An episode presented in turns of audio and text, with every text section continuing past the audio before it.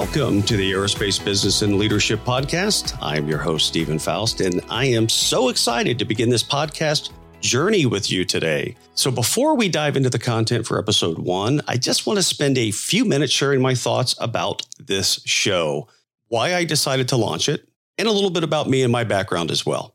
So, first of all, this is a podcast that helps aerospace leaders and professionals get unstuck. And that's something that we deal with on a daily basis. We get stuck working in our business and can sometimes struggle to take a step back and think about the broader impact and aspects of our daily work. This is to help you get unstuck, help you grow as a leader, and discover some clarity in your business and in your life and create that mindset that can really help you achieve all your goals and dreams, whatever they are. There is no goal or dream that's too large if you put in the right process and mindset to walk through achieving it. The show will be produced weekly, typically I'll keep it under 30 minutes in length. And that's largely to align with some commute time. So if, if you think in terms of the average commute is 30 minutes, this is a good time to plug in, listen to some relevant content about the industry, about leadership, about growth and development, about mindset, and have that weekly dose of information that can add value to your life. I'll have a couple different formats for the show. Largely, it'll be me behind a microphone doing solo content. I'll also have guests on occasionally that can add value from across the industry, that can bring a perspective and clarity or some thoughts about a topic that we're covering. I look forward to being able to interview some some really cool guests along the way and and bring that into the show and, and make that a part of our journey together. So the topics we'll cover range from aerospace manufacturing, could be airlines, MRO, maintenance, repair, and overhaul, cover both commercial and defense industries topics that can keep the show interesting and the content flowing. So, with these topics, we'll discuss and unpack things within them, be it a business, an operational, a leadership challenge. So, something that every aerospace leader and professional can get value from. And that's the goal to make this a valuable piece of content on a weekly basis that can help you progress in your career, progress in your business, and create the mindset to be successful.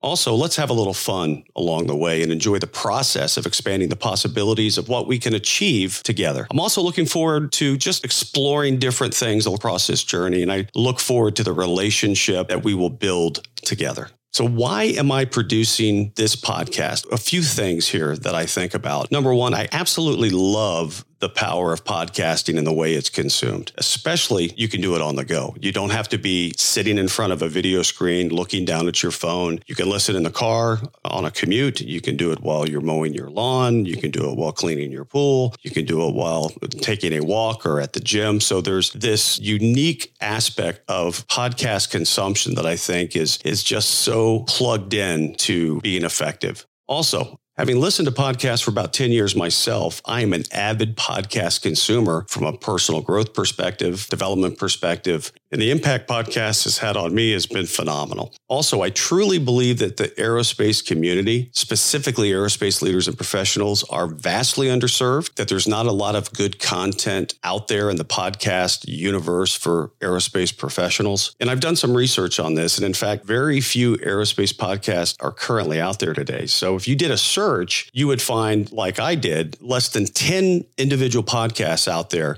And I would say that's a pretty generous number. And most of those those are inactive, haven't been produced or made current in several years, some as many as 10 or 12 years, some as recently as two or three years. There are some that are out there that are current, but those typically tend to be more technically focused around engineering, around um, executive recruiting, things like that. They're not focused on leadership and business topics that I think a lot of aerospace professionals are looking for. I know because I was looking for that as well I couldn't find it. So I decided to create it. And that's the goal here is to create content that fills this void in the podcast space that can bring value to aerospace professionals across the industry. And I have a passion and desire to make a difference in the lives of aerospace professionals. And hopefully that's you. And I, I really hope it is. So, to share a little bit about me and my background, I have more than 30 years of aerospace industry experience. I had 12 plus years in the Army, starting from what I will refer to as the shop floor as an aerospace structural mechanic, a sheet metal person, starting on the shop floor, working my way up through leadership, transitioning to become a warrant officer in the Army. I got out of the Army in 98 I stayed in aviation, worked in small organizations, large organizations, private equity backed organizations, big Fortune 100 global companies, maintenance, repair, and overhauls, MROs, manufacturing, commercial defense space. So I've had a wide variety of exposure and experience across the industry. Some specific roles I've had are ops manager, general manager, been a plant leader a multi site plant leader. I've led up to eight sites at once. I've had international sites in Asia and South America. I've held executive roles for multiple companies, and currently I'm a vice president, general manager of a, of a company here in Phoenix, Arizona. A few things that I'm very passionate about are world class business performance, leadership development, and most importantly, I think, is mindset. When I look at these three things, and if they're all done well, they'll absolutely result in achieving your dreams, your goals, things that you want to accomplish, not only in business, but in life. And helping and serving others is really what I love doing. And this podcast to me is a vehicle to explore that to the fullest. So it'll fill this void in the market that I see exists today. It's something that I'm passionate about. I love the world of podcasting and what it's done for me personally. I see an opportunity to merge my passion with some content based on my experience that fills a void in the market. And I just enjoy doing it. And I hope you'll join me on this journey and provide me some feedback, things you want to hear, things you want to discuss, very open minded to content ideas. A couple ways you can get a hold of me before we dig into the first episode here. You can email me at Stephen at aerospaceleader.com. You can sign up on my free Facebook private group for aerospace professionals at aerospacefb.com. And you can visit my website at aerospaceleader.com. So I look forward to this journey together. Let's dig into episode one now and get some content going.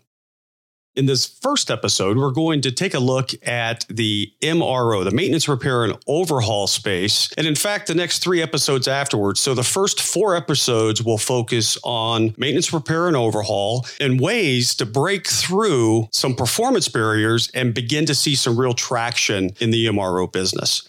So I think of achieving breakthrough MRO performance in four steps specifically. Now, we all know that there are hundreds and hundreds of things that happen in any aerospace organization, especially an MRO organization. But if we can distill all of that noise down to four specific steps, four specific actions that we can take over the next seven days to really see step change in performance and put the organization on the right track again. It's something that anyone in an MRO organization that has influence can put into effect very quickly and begin to see those results. So let me just walk through what those steps are. So over these first four podcasts, and to kick off the Aerospace Business and Leadership show, we'll walk through each of these steps. So one step equals one episode. And by the end of each of these first four episodes, you will be in a different place, thinking of this in a different way, deploying a different mindset that will lead you to take a specific set of actions and begin to see that traction immediately. Big time change that can lead to big time results if you stick with it. So let me walk through a few of the basics here on, on how we're going to unpack this. So in this first episode, we're going to talk about metrics. The second episode, we will walk through some base accountability actions that can be taken. Following in the third episode will be a more of a focus on the customer aspect of this and things you can do there. And finally, in our fourth episode to round out this series, we're going to walk through some very intentional communication things that can be implemented within this first week to make a huge difference in how the organization performs. So before we dig straight in, let's talk a moment about who can benefit from this information. First, if you're in a MRO organization or if you're in a OEM organization or an airline, for example, knowing this information can benefit you if you make some slight adaptations or modifications to it. The specifics of the conversation will be around an MRO. However, core concepts can fit any organization. So keep that in mind as we walk through these elements and you think through how this might apply to you. So, first, if you're an operational leader of some sort, a supervisor, shop floor manager, this definitely is in your wheelhouse and something that directly impacts you. Secondly, if you're a functional professional, such as a supply chain expert, a supply chain professional, procurement, marketing, a quality systems person, a quality inspector, for example, if you're in sales, if you're in finance, if you're an executive admin, knowing how the organization can improve is helpful for anyone who works in, around, or within earshot of an MRO. Also, general managers, so plant leaders, GMs, plant directors, site leaders. Many forms and names of these positions are out there, but these types of roles are so directly impacted by this information. And then I would say aerospace executive. So if you're a vice president, if you're a regional vice president, if you are a multi site leader, if you are a CEO, an executive within an MRO organization or a corporate structure, this information will absolutely help you recognize and see some of the common roadblocks that the folks on the shop floor and within the trenches see on a daily basis. And lastly, if you're a team member of any of the positions that I mentioned, this information impacts you. So you could be aware of the changes that are occurring and be there to offer assistance and also provide feedback as to the progress. So let's get to step one specifically here. Step one is about metrics in something I call the two metric two step. And I say that because we are flooded by metrics on a daily basis. If you're in an aerospace organization, an MRO, or any other type of organization within aerospace, you understand and recognize the onslaught of metrics and the impact they have on our lives. They can absolutely just paralyze us and prevent us from effectively just navigating the day.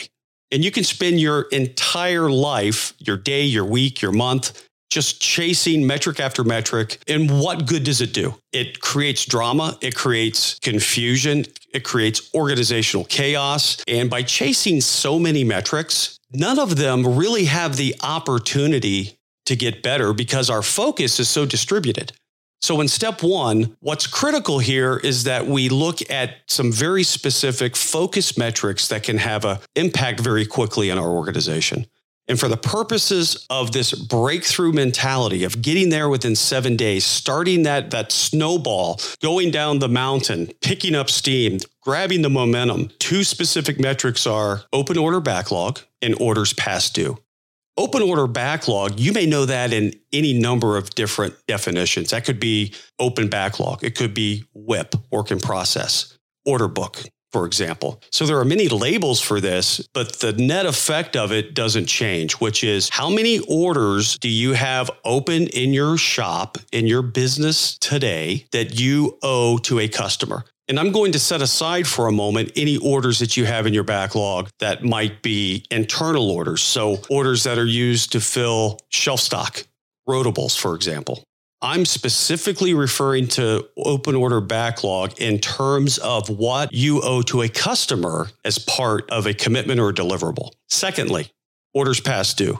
So this is a subset of open order backlog. It, it is if you have a hundred orders in your backlog to 50 different customers, for example, and you have half of your order backlog that is past due, so you would have 50 of the hundred that are past due. And by past due, we simply mean beyond the customer commit date. So a customer drops an order in, a widget shows up on the back dock, process it through your front end. It has a commitment due either contractually by a default number in your business system, any type of commitment or contractual obligation date, that is the date that if it goes beyond, it's past due. Cut and dry, very simple.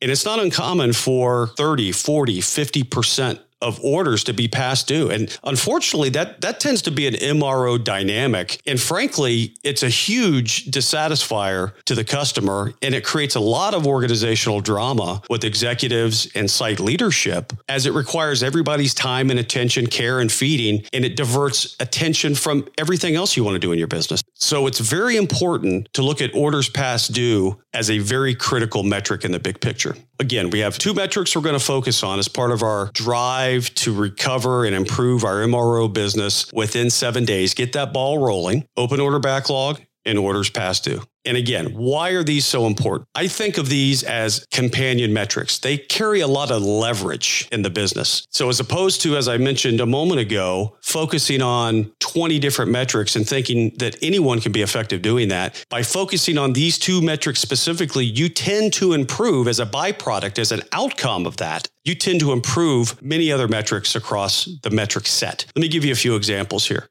If you lower your open order backlog, Lower is always better with backlog. Orders past due, lower is always better with orders past due. So we're going to go for the lowest number we can. If you lower your open order backlog, your inventory goes down. Looking at an inventory metric becomes less critical as it would otherwise. And when your inventory goes down, your accounts receivable and your cash accounts go up. They get better. A couple more metrics that improve. So inventory goes down, accounts receivable, AR, and cash accounts go up just by lowering your open order backlog and putting the focus there. Turnaround time, TAT, as we typically refer to it as in the MRO business. TAT days go down, they get better, they improve. And when your TAT goes down, that creates an environment where organic growth can occur, where new customers are more likely to come on board because they see performance improving. On time delivery typically goes up when you lower open order backlog. As you squeeze down your open order backlog or your WIP, that infers a cycle time improvement, speed, velocity. Velocity goes up, on time delivery goes up,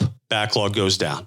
What comes out of that? What's the outcome? It's customer satisfaction and, and, voice of the customer, your scorecards, things like that. So, again, more metrics that you don't have to spend quite as much time worrying about or focused on because it is a byproduct and an outcome of lower open order backlog. Lower backlog also creates room for the organization to breathe. When the organization can breathe, there's less stress. And when there's less stress, there's better morale. And when there's better morale, there's typically much better retention of employees. And happy employees, retained employees typically makes for an organization that recognizes how to effectively function and is poised for growth. Additionally, there's something to be said about momentum. When you reduce your backlog, you create momentum. People get excited people get motivated, minimizes distractions. It's like saving money. When you have $100, it becomes a lot easier to get $200. When you have $1,000, it seems to become a lot easier to get $1,000 because you've exercised that muscle, you've leveraged that skill, and you recognize how to do it. So the next thousand is a little bit easier than the first thousand. As you reduce backlog and as your orders past due come down, the muscle memory, the momentum will grab hold and the performance will incrementally improve as a result. It also builds great teams, right? Synergy. There's something to be said about this synergy. One plus one equals three. The whole is much greater than the sum of its parts. And that is so critical because in today's aerospace environment and all industries, quite frankly, we're always looking to reduce cost. That'll never go away. It'll always be there. And when you get the synergy from this momentum and this teamwork, you're going to be able to produce much more than you would otherwise. You're going to have a captive audience of people who get it and who care. Orders past due, you've got to kill them. You've got to crush them. So if you're 30, 40% of your backlog is orders that are past due, you've got to get those done first. Now, recognizing you're going to take a bit of a hit while you clean those up, that's expected. And, and leaders need to communicate that up the organization to ensure that there's a recognition that by cleaning up old backlog, by cleaning up old orders past due, you're going to see a temporary short term hit of your percentages, your metrics as a percent of backlog or an on time delivery. But that is a one time kind of cleanup activity. But the good news is, is you're going to see an uptick in sales. You're going to see an in velocity because you're you're cleaning up the mess and you're shipping more and you're going to see a translation of that into better business performance on the bottom line from a dollar standpoint specifically. It may not be a percentage improvement, but it will be a dollars improvement because you're shipping more product out the door typically. That's how that works. And lastly, it's also critical how you operate and how you maximize your effectiveness as a leader or as a professional. Regardless of your role, you have a part to play. It's not uncommon for the organization to be a bit skeptical. It's our responsibility as people who recognize that there's something that can be done about it. It's our responsibility to help create this momentum and to help explain the leverage that these two metrics, backlog and past dues, by lowering them, the leverage that that provides the organization, by putting the right focus and intent on those two metrics. I would recommend around 80% of your time be spent focused on those two metrics, backlog and past due orders, because it fixes so much, because the outcomes are so great, because the momentum is so potentially impactful. You've got to focus by focusing on those two, you create a dynamic in the organization that can potentially be unstoppable. So that'll wrap us up for this first step. And in the next episode, I'll get into step two, which begins to talk about the accountability piece. We have the metrics down. We're going to move into accountability and we'll just keep going through these four steps and then we'll put it all together and that will create the momentum that we need to begin to see significant results within those first seven days.